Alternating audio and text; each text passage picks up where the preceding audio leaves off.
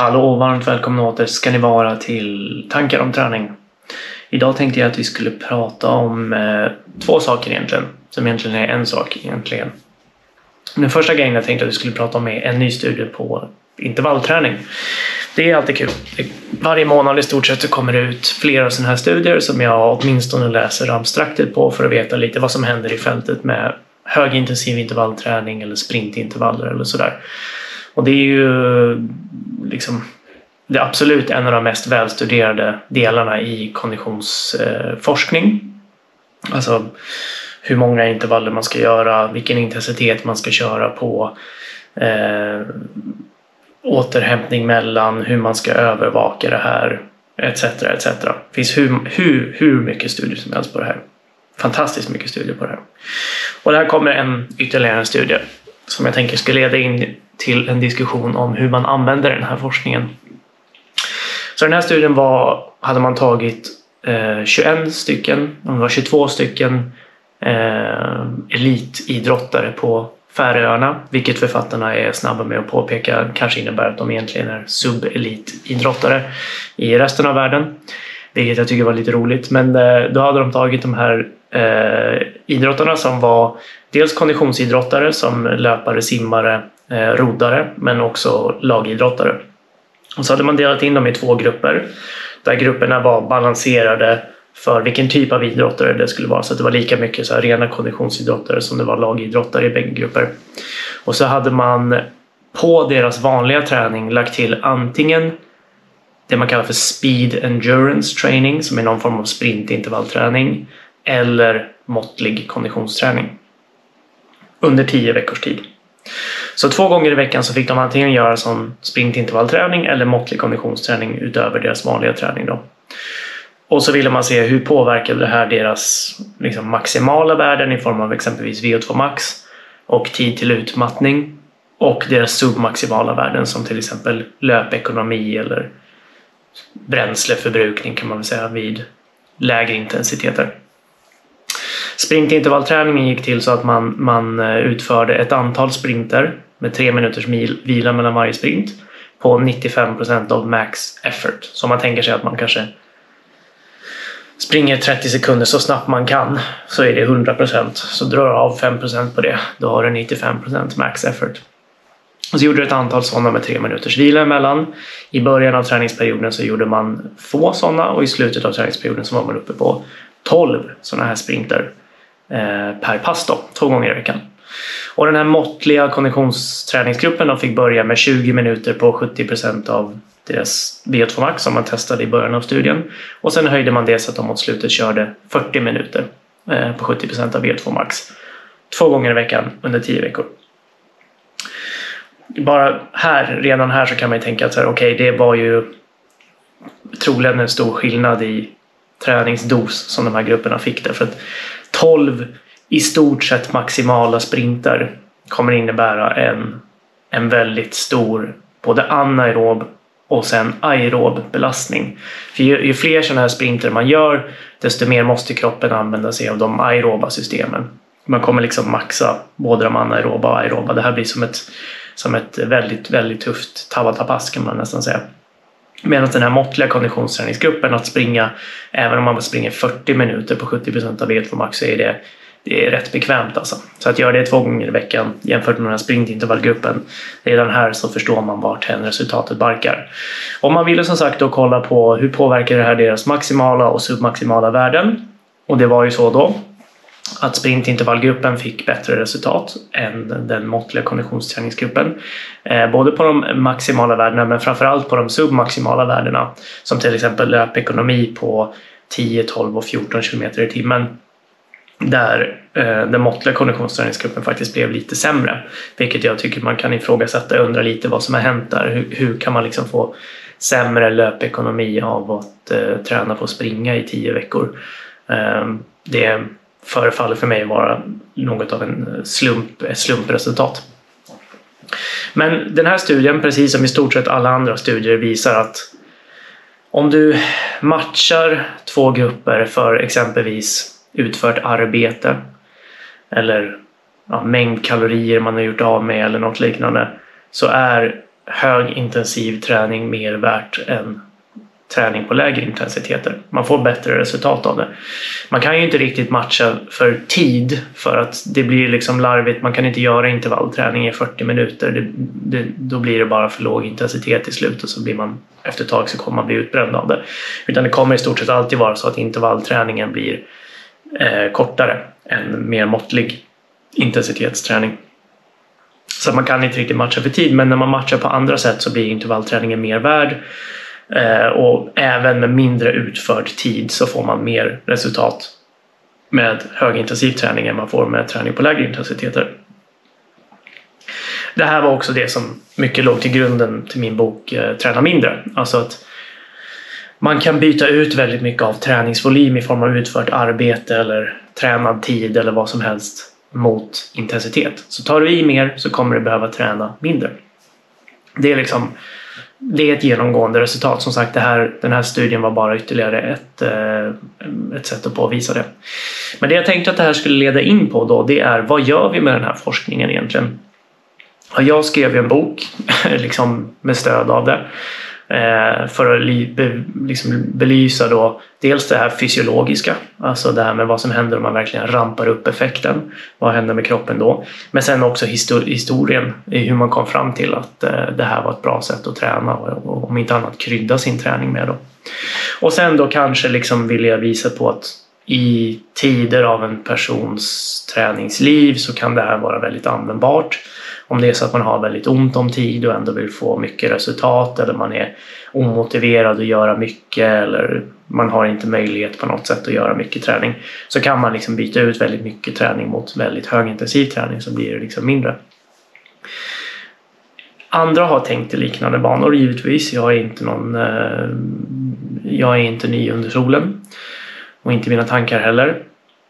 Utan andra har tänkt på samma i samma banor och tänkte att det här skulle man kunna översätta till folkhälsoforskningen. Och liksom hur man använder träning och motion som ett sätt att få folk att eh, få bättre hälsa. För där skulle man kunna tänka då, en grej som folk uppger som ett stort hinder mot att röra sig i vardagen eller träna är att de inte har tid. Alltså i stort sett alla gör det. Det är liksom ett av de mest fascinerande fynden som finns tycker jag. För att hur mycket tid en person än må ha så uppger man nästan alltid att man har ont om tid. Och det har ju att göra med att man kanske balanserar liksom ens vilja att röra på sig och träna kontra alla andra saker man vill och måste göra. Så just nu så har jag två små barn och jag har verkligen väldigt, väldigt lite tid att träna. Och när jag har tid att träna så är jag väldigt, väldigt trött vilket innebär att jag kommer prioritera ligga på soffan och kolla på tv-serier mer än jag gör och träna. Eh, trots detta så får jag liksom någon träning gjord för att jag vill, vill verkligen göra det. Så jag kommer liksom prioritera bort att sitta och spela fotboll manager på kvällarna för att ibland gå till gymmet eller eh, sätta mig och cykla eller något liknande.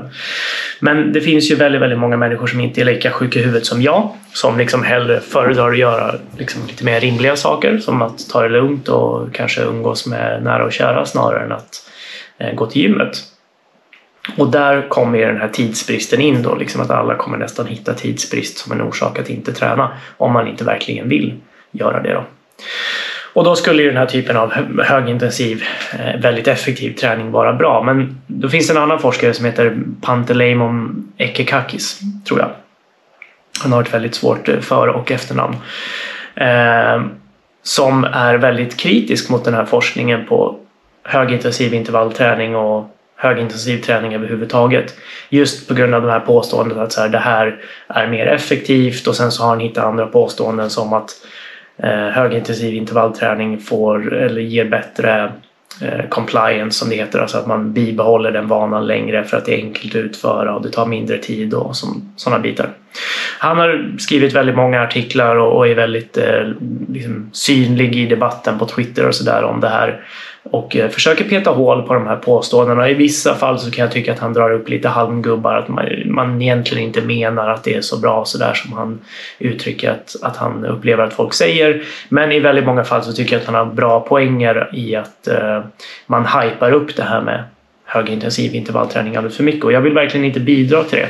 För jag tycker att det här är ganska problematiskt och en grej, han har skrivit nu en, en serie med reviewartiklar, en av dem handlar om just det här med hur mycket man bibehåller en träningsvana efter att man slutar med övervakad träning. Om man genomför lite mer måttlig konditionsträning eller högintensiv intervallträning. Och då har han tittat på studier som har långtidsuppföljning, det ska vara minst ett år, där man hade då antingen kört då måttlig träning eller högintensiv träning. Och tittat på då liksom hur ser följsamheten ut under den här långa uppföljningen då på 12 månader eller längre. Och den ser ut som så att den högintensiva gruppen har i alla fall ingen fördel i följsamhet och om någonting så är det sämre följsamhet. För det som händer är att folk börjar träna med lägre intensitet och eller slutar helt. Och om du då ska köra måttlig konditionsträning och sänker intensiteten lite så spelar det inte riktigt så stor roll för du kommer ändå göra dina 30 minuter eller vad det nu är som du har tänkt göra. Om du däremot ska köra då, säg tre sprintintervaller på max som jag har pratat om i, i poddar och skriver om i min bok Träna mindre och sådär. Och så sänker du intensiteten lite så att du kör inte på max utan du kör du mesar lite och kör på 70 procent. Så att, ja, det är jobbigt liksom men det är inte sådär att du ser Gud i slutet av dem. Då har du bara gjort 90 sekunder av liksom lite fesig eh, träning. Det blir inte så mycket. Har du däremot kört på 65 procent istället för 70 procent under 30 minuter, ja, men då har du i alla fall fått motsvarande kanske 22 minuters kvalitativ träning eller något liknande. Det är ändå någonting liksom. Så att det här tappet i följsamhet i form av sänkt intensitet eller att du slutar helt, då, det, det, det slår mycket större mot den högintensiva träningen. Vilket gör att det då blir liksom ett det blir helt enkelt sämre för att du har inte riktigt fått med dig verktyget för att göra någonting vettigt om det enda du kan är att du ska köra riktigt hårt och så gör du inte det längre. Och det kan ju bero på flera saker att man väljer att inte följa programmet. Det kan ju bero på att man eh, ja, tröttnar på det, liksom att man ändå inte hade gjort det oavsett vilken typ av träning det är. Det kan ju också bero på att det är jobbigt. Det är liksom, vid någon punkt med högintensiv träning så måste det bli jobbigt annars så gör du fel och tanken då är att du ska fortsätta trots att det är jobbigt. Om du slutar där då har du som sagt tagit bort väldigt mycket av effekten istället för bara lite av effekten som det blir vid, vid måttlig träning då. För inte ens med, med långvarig måttlig träning så blir det särskilt jobbigt någon gång så det är ganska lätt att liksom fortsätta. Eh, det kan också bero på att det är lite krångligt. Alltså, om du ska liksom instruera någon att köra på ungefär 70% av max i en halvtimme så är det ganska lätt. Liksom. Man ska säga att ja, men det ska kännas liksom ansträngande men det behöver inte bli jättejobbigt. Liksom. Och så efter ett par gånger när man har lärt dem det så, så vet de ungefär hur hårt de ska köra. Och så kommer det variera lite beroende på dagsform och hur, hur motiverad man är och sådär.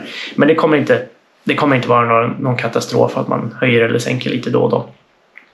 När det gäller då högintensiv träning då är det så här, ja, du ska ligga på 90% av maxpuls eller det ska kännas så här liksom. Och det är ganska mycket svårare att förankra hos folk som inte är särskilt motiverade.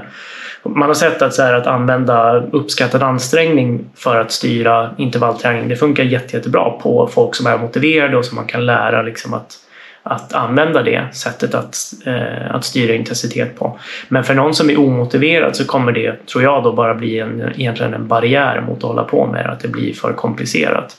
Och då kanske man börjar sänka intensiteten lite och sen efter ett tag så tröttnar man och om inte annat så slutar man få effekt för att man har sänkt intensiteten. Så jag tycker man, man ska vara ganska försiktig i hur man använder den här forskningen. För att när jag skriver och pratar och filmar mig själv om saker så gör jag det, liksom, tänker jag, för en publik som är intresserade och motiverade. För mig är det egentligen, jag tycker ju att det här bara är intressant fysiologiskt teoretiskt. Jag är, inte, jag är faktiskt inte jätteintresserad av att applicera det överhuvudtaget förutom på mig själv ibland. Och Eh, och jag tror att det här med att försöka få folk att träna och röra på sig det är, det är en eh, mycket svårare nöt att knäcka än att ta reda på vilket intervallupplägg som är mest optimalt. Det handlar liksom inte det, om det. Det kommer handla mycket mer om, om som sagt, motivation, om eh, tillgänglighet, alltså vad har man för utrustning och möjligheter runt omkring sig. Det kommer handla om ens eh, allmänna hälsa, liksom hur man upplever att man klarar av Eh, om andra kontextuella faktorer som eh, sällskap och sådana här bitar. Mycket mer om sådana grejer än, än vilken träning man gör. Eh, så jag tror att, att liksom bara för att man ser att den här träningsformen är mer effektiv, vilket jag verkligen vill understryka att jag tycker att man ser, så betyder inte det att det är bättre för befolkningen. Utan här i ligger det här som jag pratade om, när jag pratar om folkhälsa. Här i ligger det svåra i hur ska man få hela befolkningen att bli mer aktiv. Det är mycket svårare nöt än att starta motionslopp eller hitta ett väldigt bra intervallupplägg. Nej, uh, nej, egentligen är det väl inte viktigt. Som sagt, det finns andra saker som är mer viktiga än det här med, med uh, intensiteten på träning i, som avgör hur, hur man ska få folk att träna. Ja, det är intressant för att det är väldigt lätt att dra slutsatser om det ena utifrån det andra utan, utan att de egentligen är kopplade. Så bara för att intervallträning kan vara mer effektivt per liksom, arbetad eh, kalori eller per minut eller något sånt där så betyder inte det att det är mer effektivt för att få folk att röra sig. Det kanske till och med är tvärtom som den här reviewen av Ekikakis et al. Eh, antyder. Så där, därför är det definitivt intressant att det finns en, en, eh, en disconnect mellan de där två effektivitetsbegreppen. Det var egentligen det hela. Ni får jättegärna likea den här videon, tror jag är bra och sen att man prenumererar, vilket innebär att jag får mer spridning, vilket är ett, eh, en del av det här roliga experimentet i att få en eh, tråkig och nördig kanal som det här att bli mera sedd.